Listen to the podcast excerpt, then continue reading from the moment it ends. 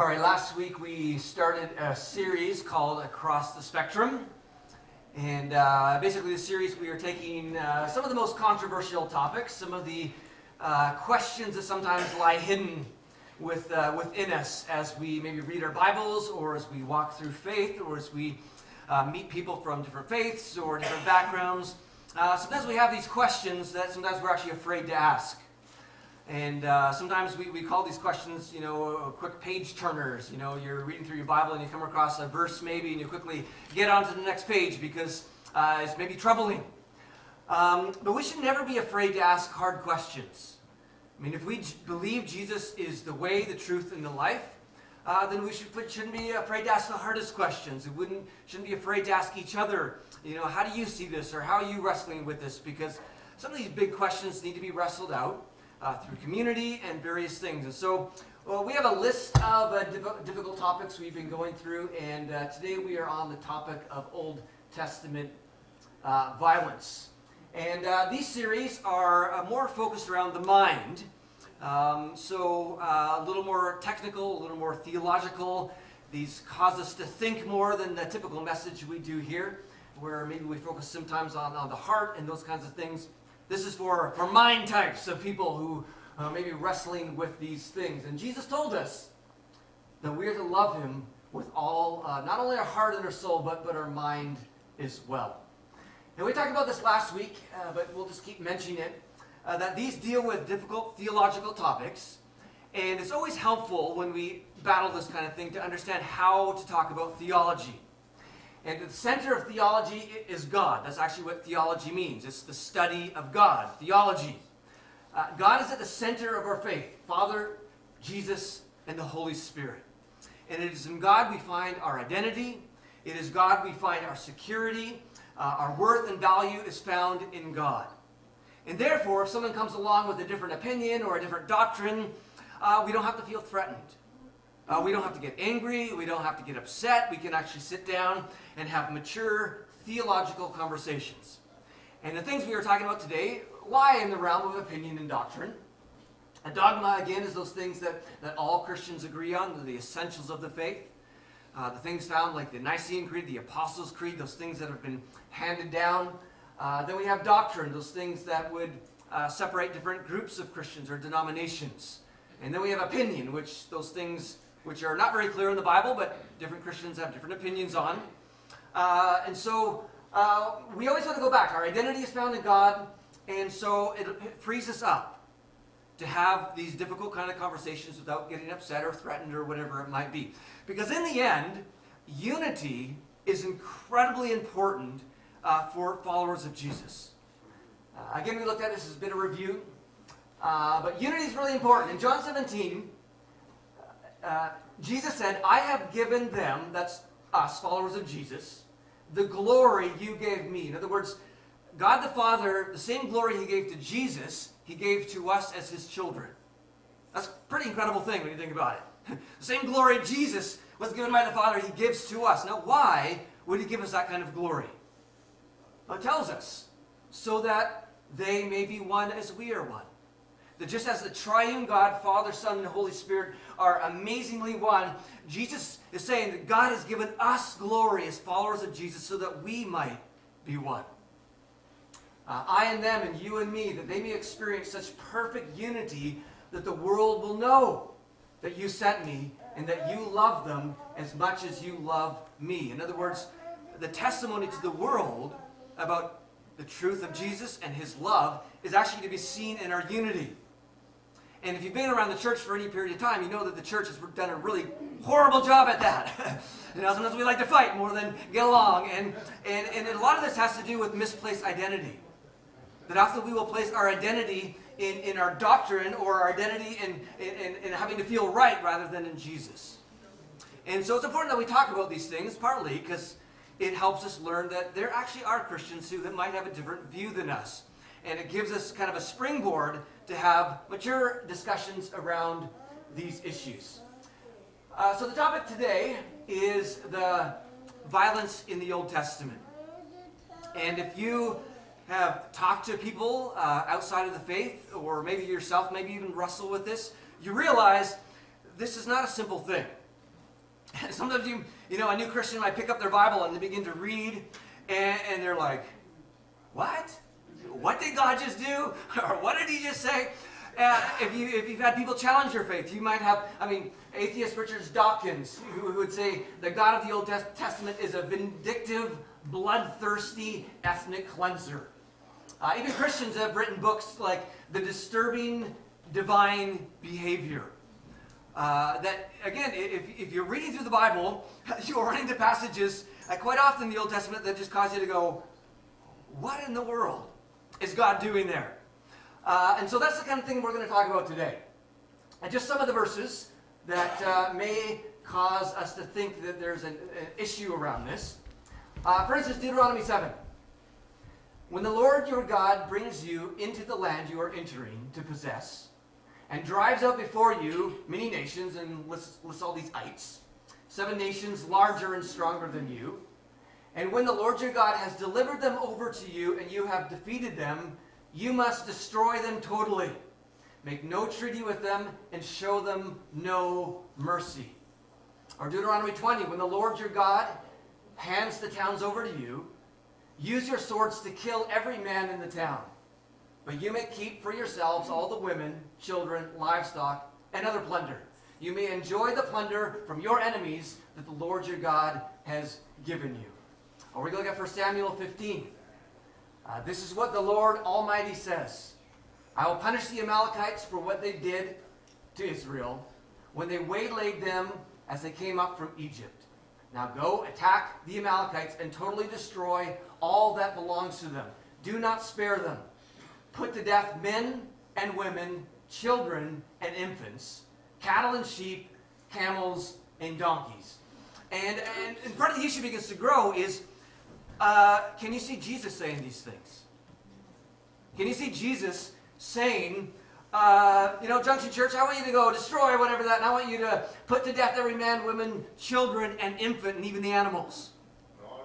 Uh, because if, if, we believe uh, Jesus is God, then this, this seemingly God is saying this thing. So again, this, this brings up these issues of troubling issues. Or Jeremiah this is what the Lord, the God of Israel, says. Again, again could you picture Jesus saying this? And yet it says in Jeremiah that the Lord is saying this. I will smash them one against the other, parents and children alike, declares the Lord. I will allow no pity or mercy or compassion to keep me from destroying them. And we can go on and on, but uh, there's a number of verses in the Old Testament like this. And so all of a sudden you can see why this becomes an issue. And why uh, non-Christians use this maybe against us, or maybe why some of us, you know, in the dark of our hearts, are asking, like, what in the world is going on with this? This becomes even more difficult when you begin to look into the eyes of Jesus. Uh, in John chapter 14, uh, Philip, one of the disciples, says, Lord, show us the Father, and that'll be enough for us. In other words, we, we want to know God. We want to see God. And Jesus answered, don't you know me, Philip? Even after I have been among you such a long time, anyone who has seen me has seen the Father. in verse 7, Jesus says, If you really know me, you will know my Father as well. From now on, you do know him and have seen him. In other words, Jesus saying, to look at me is to know the Father. To, to know me is to know is to know God. And yet we look at the life of Jesus, and it seems to be completely different than some of the things God is doing in the Old Testament. This is why sometimes you hear, like, why does the God of the Old Testament seem so mean and angry and, and the God of the New Testament seem so nice? Uh, but the Bible teaches there's only there's one God, not, not two or three. Or Colossians 2 9. In Christ, all the fullness of the deity lives in bodily form. That uh, one of these things that all Christians believe on is that, that Jesus is fully God that he's not just the nice side of God, he's not just an aspect of God, that he is fully God. So again, we look at Jesus and some of these passages in the Old Testament, and it can, it can be very confusing. Especially when we look at some of the teachings of Jesus. For instance, in Luke 6, you compare a teaching like this to some of those verses we read. Uh, to you who are listening, I say, love your enemies. Do good to those who hate you. Bless those who curse you. Pray for those who mistreat you. If someone slaps you on one cheek, turn to them the other also. If someone takes your coat, do not withhold your shirt from, from them. Give to everyone who asks you. And if anyone takes what belongs to you, do not demand it back. Do to others as you would have them do to you. If you love those who love you, what credit is that to you? Even sinners love those who love them. And if you do good to those who are good to you, what credit is that to you? Even sinners do that. But love your enemies. Do good to them and lend to them without expecting to get anything back. Then your reward will be great, and you will be children of the Most High, because He is grateful and uh, kind to the un ungrateful and wicked. Be merciful, just as your Father is merciful. Now you compare that to what it says in Deuteronomy 7. You must destroy them totally and show them no mercy. And so uh, sometimes the teachings of Jesus seem to be like completely opposite to what we see God going on in, in the Old Testament. So this adds to the, the, the challenge. Or we look at examples in the life of Jesus. In Luke 9, it says, The people of the village did not welcome Jesus because he was on his way to Jerusalem. When James and John saw this, they said to Jesus, Lord, should we call down fire from heaven to burn them up? And uh, they actually had precedent for this because if you've read your Old Testament, you remember the story of Elijah, who has these enemies coming, and he calls down fire, and, and it burns up all his enemies. And it doesn't just happen once, but it happens twice. And so these disciples who read their, their Old Testament know that, uh, you know, maybe God sends down fire. So there's enemies here in their minds. And so they say, Jesus, should we call down fire and burn them up? Just like Elijah did? And then Jesus says this. But Jesus turned and he rebukes them. Uh, some manuscripts say uh, that Jesus says, You don't know what kind of spirit you belong to. Like this is not the Spirit of God. This is, this is like the enemy. Yet in, in the Old Testament, we see Elijah calling down from fire. So again, we see these, these incredible contrasts between some of God's actions in the Old Testament and the life, the teaching, the ministry, ministry of Jesus. Uh, we can go to Matthew 26. This is when Jesus was being arrested. arrested. It says, The men stepped forward, seized Jesus, and arrested him. With that, one of Jesus' companions reached for his sword, drew it out, and struck the servant of the high priest, cutting off his ear. And Jesus doesn't go, Yeah, let's go Old Testament on this. I mean, he doesn't say that. He says, Put your sword back in its place, Jesus said to him, For all who draw the sword will die by the sword. And then Jesus picks up this man's ear and he heals uh, this person. And we just see that this is what we see in Jesus' ministry. He, he's always loving and bringing grace uh, upon people. And, uh, and so it becomes this, this contrast. And so it, it makes it difficult. And then we see Jesus on the cross. His enemies, if you will, place him on the cross. And, and yet Jesus looks out and says, Father, forgive them, for they don't know what they're doing. And then we look at Jesus' teaching in John 5. It says, The Son of Man, uh, the Son can do nothing by himself. He can only uh, can do only what he sees his father doing because whatever the father does the son does also. So everything in jesus ministry was, was the father doing it through jesus.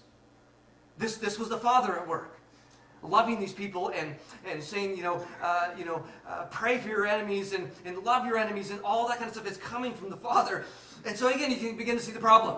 And we can go on and on and on but we're already running out of time. So we need to keep going on so, how do we deal with this? How, how do Christians deal with this issue of some of the stuff we see in the Old Testament and, and, and, and the picture we have of Jesus? And there's a number of views, but we're going to look at four views. And, uh, and so there's sort of four main views that Christians would answer this question. And again, uh, these are this is a ginormous topic. Uh, just like all of these issues, and we're trying to take a topic that people spend their life working on and boiling it down to one uh, tending to be longer message, but uh, in there. Uh, is a huge topic. In fact, Greg Boyd just came up with a book, a book last year on one view, and it's 1,500 pages, 1,489 pages in two volumes on one one. So you can see this, this, this we're not going to be able to cover everything. We're just going to do a little pinprick in each of these views, hopefully encouraging you to say, hey, I would like to learn more about that. Or I never knew that Christians ever thought that way. That, that's, that's interesting. to spur you on to maybe have some good theological discussions and study. Now, there are some things that, that all of these views generally agree on, more or less, but would generally agree on. First of all, all of these would generally agree that the dominant picture of God in the Old Testament is love. It's not some angry God who is telling everybody to kill men, men, women, and children. The dominant picture of God in the Old Testament is love. For instance, Exodus 34, the Lord, the Lord, the, the compassionate and gracious God, slow to anger, abounding in love and faithfulness, maintaining love to thousands, and forgiving wickedness, rebellion, and sin. 41 times in the Old Testament it talks about his love that endures forever. And some of these passages that Jesus teaches comes right from the Old Testament, like Leviticus 19, to love your neighbor as yourself, for, for I am the Lord God. And so the dominant picture we see of God in the Old Testament is a picture of love. Secondly, uh, all uh, these views would agree that many violent texts are descriptive of what happened, not a reflection of God's heart. In other words, you read lots of stuff in the Bible that's just a story about what happened. It's not necessarily saying God, uh, God saying, I agree with this. For instance, there's this attack on Shechem in Genesis 34, where two of Jacob's sons, Simeon and Levi, uh, they take their swords and they attack this unsuspecting city and they kill every single male in the city because they were recovering from circumcision, which is kind of a weird story. But they kill all the males. This was not directed by God. This was not okay with God. This was completely wrong in God's sight. But the Bible just, just describes what happened. Uh, the Bible is filled with people doing sinful things. That doesn't mean that God actually agrees with it. So uh, some of the stories of violence in the Old Testament are just descriptions, not a reflection of God's will or heart. Or we can look at some of the Psalms are this way. Uh, here we see a psalm uh, where this psalmist is, is just, he's, he's crying out his pain because uh, Babylon came in, destroyed his land, and he's frustrated and angry. And he says, Daughter Babylon, uh, Babylon, doomed to destruction. Happy is the one who repays you according to what you have done to us. Happy is the one who seizes your infants and dashes them against the rocks. Pretty ugly scene. Uh, this doesn't mean this is God's heart. This doesn't mean that this is God's will. This is this is a, a, a, someone. This is a, recording of someone's prayer. Uh, and sometimes we pray things that are not in, God, in, line with God's will. Sometimes we are angry with somebody and we say things that are mean and revengeful and, and hate and are full of hate. Uh, just because that we say those things doesn't mean it, it's God's will. And so a lot of the Psalms are just filled with, with prayers coming from the human heart. And, and the Psalms kind of help us and teach us how to pray and to, that we can give our emotions to God. Uh, God's definitely not going to do this, but He's giving His emotions to God. So these are descriptive texts not a reflection of what is going on in God's heart. And the third thing that, that all these views agree on, more or less, and this would be in the more or less category, that the Old Testament contains hyperbolic ancient Near Eastern warfare rhetoric. And so, uh, specifically around this, this, this, this phrase here Deuteronomy 7, where it says, Attack them, you must utterly annihilate them. Make no treaty with them and show, uh, and show them no mercy, which is this, this Hebrew word, uh, uh, karem, which means to devote to destruction, or some translations have destroy them totally or utterly annihilate. That this word uh, is not a word that is used literally. And, uh, and in fact, the Bible clearly tells us that this word was never used literally. Uh, for instance, in 1 Samuel it says, Saul, it says, I went on the mission to, uh, the Lord assigned them. I completely destroyed the Amalekites. But then just a few chapters later, it says this. Now the Amalekites had raided the Negev and the Ziklag. So he says, I completely destroyed them all, yet there's this huge army who's taking over this huge, vast period uh, uh, of territory. Uh, that often, this, the way the Bible uses this language, it is simply ancient Near Eastern war rhetoric. Uh, we see this throughout the scripture. Again, uh, we can look in Joshua 10. It says Josh, Joshua conquered the whole region, leaving no survivors, just as the Lord, the God Israel had commanded. Yet you go on and you see that there's survivors all over the place. Uh, and so this was not used literally. In fact, there's a lot of other ancient texts outside of the Bible that use this language in the exact same way. Moab, for instance, they found texts where it describes Moab attacking Israel, saying, We utterly destroyed them, yet they're still there. Uh, they would put this in the category of language we use. say you at a hockey game, and uh, we'd say, man, our team totally annihilated the other team. We destroyed them. I mean, we use it in a, in a hyperbolic way. And so the Bible when, would use this in uh, some of it a hyperbolic way.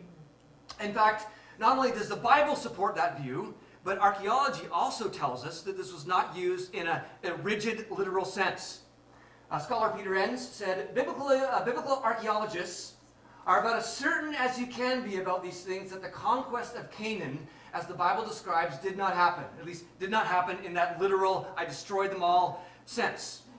No mass invasion from the outside by an Israelite army, and no extermination of the Canaanites as God commanded. Because uh, in the day when the Old Testament was written, it, this kind of language was just used in a hyperbolic way. It was exaggerated language, and that's just the way they did it. The way it was written down. And so the Bible suggests that, archaeology suggests that, and some of the other old texts we find, uh, like the, Mo- the text from Moab, support this view. And so they would all say that this is uh, hyperbolic language. But this doesn't change the fact there was violence. And there's still violence seemingly coming from God. And, and there's some uh, horrible stuff in the Old Testament. So, how do we line this up with Jesus? Uh, how do we answer this question? And again, we're going to look at these four views. And uh, I'm going to have to talk fast like I did last week. So, hold on. We're going to get through these four views. All right, first one is the synthesis view. And this is kind of the traditional answer that maybe some of you have heard. And that is there is a continuity between Jesus and the Old Testament violent texts. Uh, they would say that there is a severity about God in both the Old and New Testaments. So they point to verses like Romans 11 Behold the kindness and severity of God. To those who fell, severity, but to, to you, God's kindness. Or, or Romans 12 Do not take revenge, my dear friends, but leave room for God's wrath. For it is written, It is mine to avenge, I will repay, says the Lord. Uh, or Hebrews 11, it says, By faith, these people overthrew kingdoms. And it seems that the New Testament is saying that, that somehow even God was involved, and maybe it was a good thing that they overthrew these kingdoms. Or Revelation, we see Jesus. And they say, uh, Jesus isn't always just this guy, but sometimes Jesus can even fit into this category of being severe, if you will. And they will point to a verse like this, and this is in red, if you like to find the words of Jesus. Uh, he says, I have given her time to repent of her immorality, but she is unwilling. So I will cast her on a bed of suffering. I will make those who commit adultery with her suffer intensely unless they repent of her ways. I will strike her children dead. And so they would say uh, that Jesus is even saying these things, and so there is the severity about God, this view would say. They would point to a text like Revelation 19, where it says, I saw heaven standing open, and there before me was a white horse, whose rider is called Faithful and True. And so that's Jesus. With justice he judges and uh, wages war. He is dressed in a robe dipped in blood, and his name is the Word of God. The armies of heaven were following him, riding on white horses and dressed in fine linen, white and clean. Coming out of his mouth is a, is a sharp sword with which to strike down the nations. And they would, so they would say that, that, that there's this continuity. And sometimes there are these pictures of Jesus uh, uh, being severe, if you will. Now, some of the other views would point out that Revelation is, is uh, apocryphal language, which is highly, highly figurative. And they would say that, that, that he, he's dripped in blood before he goes into the battle. And so this isn't the blood of his enemies, this is his own blood from the cross as he's going into. And, and the sword isn't a sword he's carrying in his hand, the sword is coming out of his mouth, which is the word of God. And so they would argue that these aren't violent texts, but these are texts of, again, of a, of a loving, a loving Jesus. Uh, this view would say that the severity comes from God's righteous justice. They would say his wrath in these violent texts of the Old Testament come actually out of God's love. They would first point to Ezekiel 33, where God says, As surely as I live, declares the sovereign Lord, I take no pleasure in the death of the wicked but rather that they turn from their ways and live. Turn, turn from your evil ways. And so again, this, this would highlight the, the lovingness of God in the Old Testament, how God uh, took no pleasure in defeating these people or asking Israelites to defeat them. They would say the reason God did this is because they would say there is a point where people have gone so far that out of love, God has to, to, to, if you will, carry out wrath against them. And so they would point out that the Canaanites uh, were involved in ritual prostitution, bestiality, human and child sacrifice, that they were sacrificing their kids to idols. We see this in Leviticus 20. talks about offering children as a sacrifice to Moloch. 2 Kings 17, they, they would burn their own children as a sacrifice to their gods. And said, they would say these nations were so corrupt and their corruptness was spreading that God uh, was patient with them because in Genesis that God actually gave them 400 years to change. Uh, this is why the Israelites had to go to Egypt for 400 years because it says here, for the sins of the Amorites or the Canaanites, did not yet warrant their destruction. So God was hoping that they would change and, and waiting, but they were sacrificing their kids. And so finally, God steps in with his, his wrath and, and deals with them. So that's what this view would say. Supporting this view would be Dr. Miroslav Volf. He is a, a theologian, a scholar, who was actually part of uh, war-torn Yugoslavia. And he said this, I used to think that wrath was unworthy of God. Isn't God love? Shouldn't divine love be beyond wrath? God is love, and God loves every person and every creature. That's exactly why God is wrathful against them. My last resistance to the idea of God's wrath was a casualty of war in the former Yugoslavia. the region from which I come.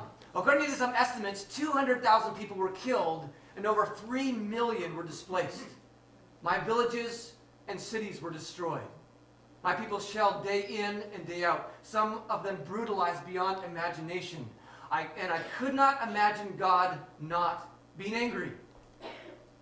Uh, or, or think of Rwanda in the last decade of the past century, where 800,000 people, 100,000 people were hacked to death in 100 days. How did God react to the carnage? By doting on the perpetrators in a grandparently fashion? By refusing to condemn the bloodbath, but insist, instead affirming the perpetrator's basic goodness? Wasn't God fiercely angry with them? Though I used to complain about the indecency of the idea of God's wrath, I came to think that I would have to rebel against a God who wasn't wrathful at the sight of the world's evil. God isn't wrathful in spite of being love. God is wrathful because God is love. And uh, and so if um, you want more information on this view, uh, you can turn to uh, Dr. Copan. Uh, Copan. Uh, there's lots of books from this view, but uh, Did God Really Command Genocide or Is God a Moral Monster would be a couple great books defending this view of Old Testament violence. Now, let's go to the complete opposite extreme and look at another view called the Ancient Israelite Perspective View. And this view would say that God did not command the Israelites to act violently, the Israelites simply had a wrong perspective of God. And so they would kind of narrow it down like this. They would said, there's only three options we have. When we look at this violence and we compare it to Jesus, who is the perfect revelation of God, there's only kind of three options they would say. One is we can question whether God is good. But they would say we can't do that because we know God is good and God is love. Secondly, we can question whether God changes. Maybe God was really grumpy in the Old Testament and then he became nice. Uh, but we can't do that because the Bible says God never changes. The third option is we can question our understanding of Scripture, and this is where this view, view comes from. That they would say our understanding of Scripture is maybe a little off uh, in, in this area. And so this view would still agree that Scripture is God breathed and inspired, but they would see it in a little different way. And so Brian Zahnd is one who would come from this view, and he, he would say it this way The Old Testament is the inspired telling of the story of Israel coming to know their God. But it's a process. God doesn't mutate, but Israel's revelation and understanding of God obviously does. Along the way, assumptions are made. One of these assumptions was that Yahweh shares certain violent attributes with the pagan deities of the ancient Near East. In other words, like everybody in that day saw their God as a warrior, angry, war-mongering God. That's just like everybody thought that day. And so they would say that that's how they saw Israel saw Yahweh in that, in that way. These assumptions were inevitable, but were wrong. Between the allegedly divine endorsement of genocide in the conquest of Canaan and the Sermon on the Mount, something changes. What changes isn't God, but the degree to which humanity has obtained a revelation of the true nature of God. The Old Testament is telling the story of Israel coming to know God, but don't stop. Keep going until you get to Jesus. Or Dr. Peter Enns, who also holds this view. The ancient Israelites were an ancient tribal people. They saw the world and their God in tribal ways. They told stories of their tribal past, led into battle by a tribal warrior God who valued the same things they did, like killing enemies and taking their land. This is how they connected with God, in their time, in their way. The Bible looks the way it does because God lets his children tell the story. What makes the Bible God's Word isn't an uncanny historical accuracy, as some insist, but the sacred experiences these stories point to, beyond the words themselves. Watching these ancient pilgrims work through their faith, even wrestling with how uh, they did that, models to us our own journeys of seeking to know God better and commune with Him more deeply. If we miss that, we expect the Bible to be, to be God's objective spark notes on the past. The stories in the Bible will forever be a source of needless frustration. And so they would say that these Old Testament stories uh, are coming from their own experience, that it's inspired in terms of the sense that these, these were how the people actually saw God and were working with God, and God was working with them, bringing them out of their, their wrong view of God to a correct view of God, which is found, found in Jesus. And so that's the ancient Israelite perspective view. And if you want more on that view, you can, uh, Dr. Peter Enns, uh, the Bible tells me so, or you can look at Brian Zahnd, and there's other books, of course, in this category as well. Another one is the cosmic conflict view. And they would say that many of the violent passages in the Old Testament are about eliminating the bloodlines of the Nephilim. That behind this, all these battle stories is actually this supernatural battle that is taking place and being acted out in, in, in physical battles.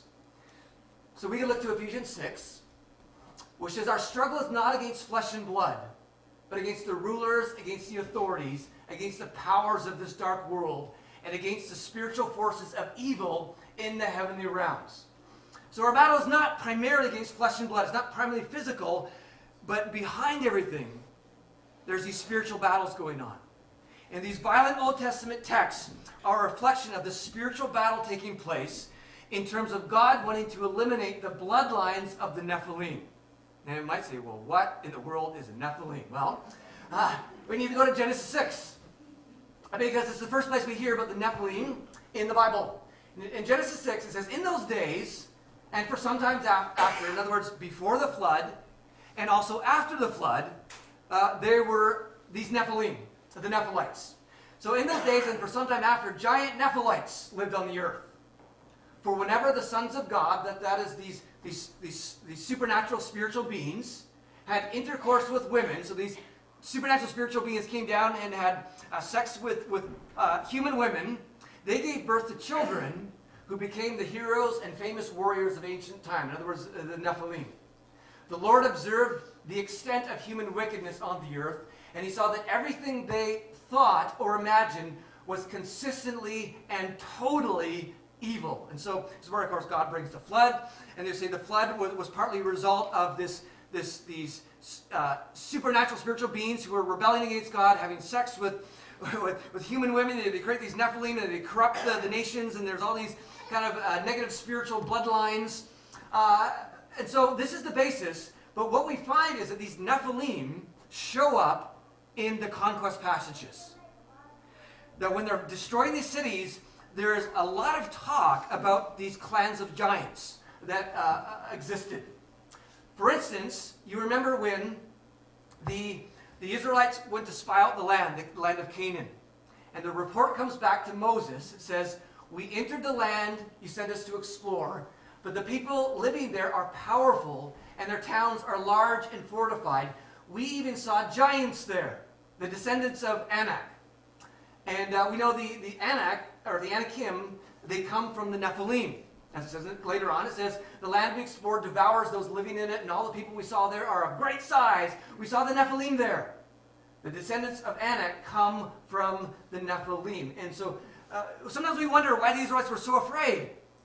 This view said they were so afraid because the Nephilim, the descendants of the Nephilim, and the bloodline of the Nephilim were in, in the land and, uh, and they were giants.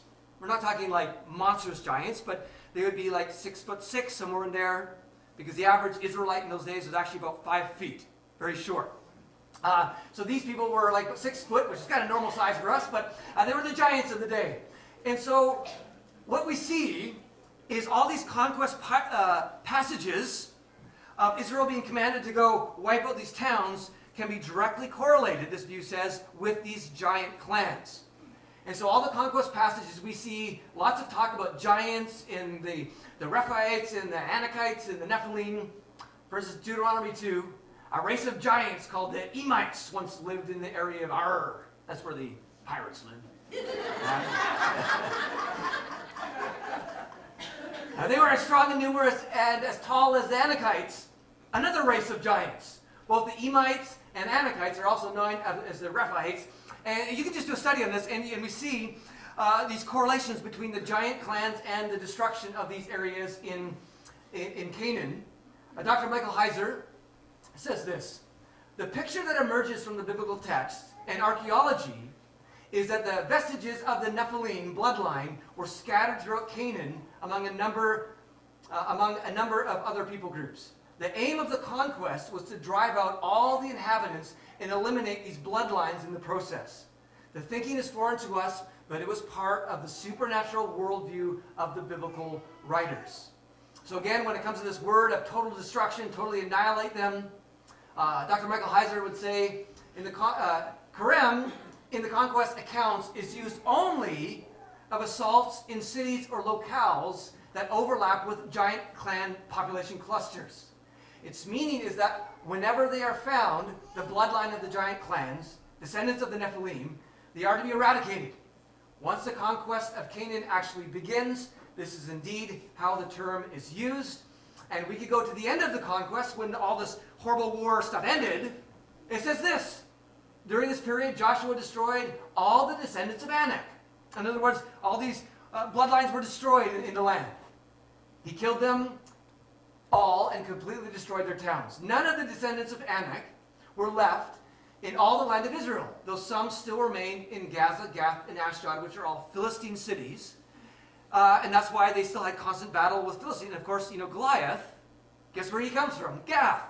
Uh, he'd be one of these giants that came from the bloodline of the Nephilim. So they would say that all these battles and such come from uh, this cosmic conflict blue, uh, view in terms of God getting rid of these, these, these tainted bloodlines that were a mix of supernatural beings and humans. And if you want more information on this view, you can pick up this uh, book called The Unseen Realm. And I know some of you have read it here. A lot of great, great stuff in the book, but this would be one of his views in terms of Old Testament violence. The another view is the accommodation view, or sometimes called the incarnational flexibility view. And they would say this God is always wanting to move people from non kingdom living to kingdom living.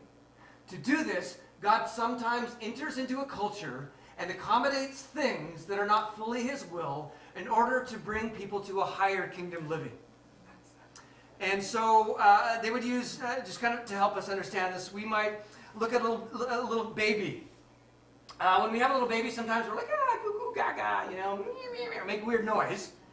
And the baby says all these little, word near, uh, words back to us. Um, we enter into the world of that little baby. Now, we don't want that baby to stay there saying gaga goo. We're hoping that one day that baby's going to grow up to an adult and be able to have a real conversation. But in order to accommodate that baby's world, we, we enter into their world and we begin to act almost like a baby to make connection with them. So they would say God moved into the culture, into the realm of, of these people, whom everyone that day saw their gods as a warrior god. Uh, their gods were the gods that helped them make war and destroy other nations. That that was just, just common thinking for them. Uh, just like today, we might say that common thinking, thinking for us. When we see God, we often see God all about He's there to make me secure and safe and, and, and, and, just all gooey, gooey, gooey. That's just way in our culture. We see God that way. They in their culture saw God always the other way. Like he's this violent warrior God. So God actually entered into their culture, and if you went began to talk baby talk, I began to act almost like them in words to take them to a higher level. Uh, Greg Boyd, who is one who holds this view, would tell this story, which I think is helpful. Tells a story of a, a, a, uh, some social workers who would bring in uh, children who had been uh, physically abused in, in, horrible ways. And they brought in one child whom uh, was abused ever since the age of four by her father. And a very sad story, but every night she would uh, take her feces and she would smear it all over her wall in her room and, and over the, the, the floor and the bed. She would smear it all over, and day in, day out, she would, she would do this. Now, they knew they couldn't, like, you know, yell at her or, you know, tell her to change because she was so wounded. And, and so uh, they just kind of let it happen for a while. Then eventually they built up enough trust where this, this young girl began to tell her story and how, how her father would come in every night and, and abuse her. And then one night she, uh, she, like, she, she pooped herself. And this was so repulsing to the father that, that he left. And so every night she began to do this take her feces and smear it on the walls and on the beds, because to this, for her, it meant safety. To this was security. To this mean I was not going to get, get abused. And so when these social workers found this out, they said, okay, um, let, us work with this. Uh, how about you just kind of limit smearing your feces to this one area? In fact, because just to show that we love you, we're actually going to help you. And so the social workers entered into this kind of poopy, messy world and began to they put on their gloves and help her smear it on before she would um, go to bed just so she would feel safe and be able to sleep. And eventually, the, this uh, woman grew out of it because she began to see that she was loved and she didn't have to do this anymore. But uh, Greg Boyd would say, imagine if someone walked in on that scene where the social workers were smearing the, this, this feces on the wall along with this child, that you would think these social work workers had, they just you know, gone off the deep end, that they should be fired. Like, how in the world could social workers do that? But if you know the story, if you see their motive, you see what, what they're trying to take this woman from this to this, you understand why they entered into that culture and did things that they didn't even want to do. And they would say, God is doing just this. That God enters into the world of this violent world and the only way he can gain respect, if you will, to, to hook onto the nation, to bring them to the nation uh, forward, to the realm where, where Jesus is, he had to enter and sometimes act as a violent God. And come across as, as a God and, and enter into their mess, and, into their, their, their poopiness, if you will. And they will point to a lot of ways which God is an accommodating God. In other words, there are lots of times in the Old Testament God blesses things that actually aren't his will or his way. So we can look at the temple, for instance. Uh, God never wanted a temple. It's clear. I, I don't want a temple. But the people are saying, we want a temple because in those days, gods lived in temples. So they're thinking, we need to have a temple. God said, I don't want a temple. Or the, the people said, I don't want a temple. God says, no. They say, we want a temple. And so finally, actually, God says, yes. And he blesses the temple and he uses the temple. And it almost seems like the temple is God's idea. But it was him accommodating the culture. We could look at that in the way uh, for the king. You remember when uh, they wanted a human king? God says, no, I'm to be your king. The people say, no, we want an earthly king. God says, no. Well, we want an earthly king. So God says, okay, let's work with this. Even though it wasn't his will, God begins to use the king and pick the kings and bless the kings and work with the kings. Even though it was not his plan, he accommodates the culture to bring them forward. There are very good arguments that the whole sacrificial system, you know, slicing animals and making them bleed everywhere, that that was God accommodating the culture. It wasn't his idea, but animal sacrifice was, was all over the culture in those days, even before, uh, before the scriptures were written, that God accommodated this and said, okay, we'll start with here, and we're going to get involved in your poopiness, and then we're going to move you to a place where you don't do that anymore, in, in Jesus. The whole Old Testament law, in many respects, is, is like this. Uh, it, the Old Testament law doesn't reflect God's perfect will and heart, but God puts it in place to bring the culture forward. And this is what uh, it says in Galatians.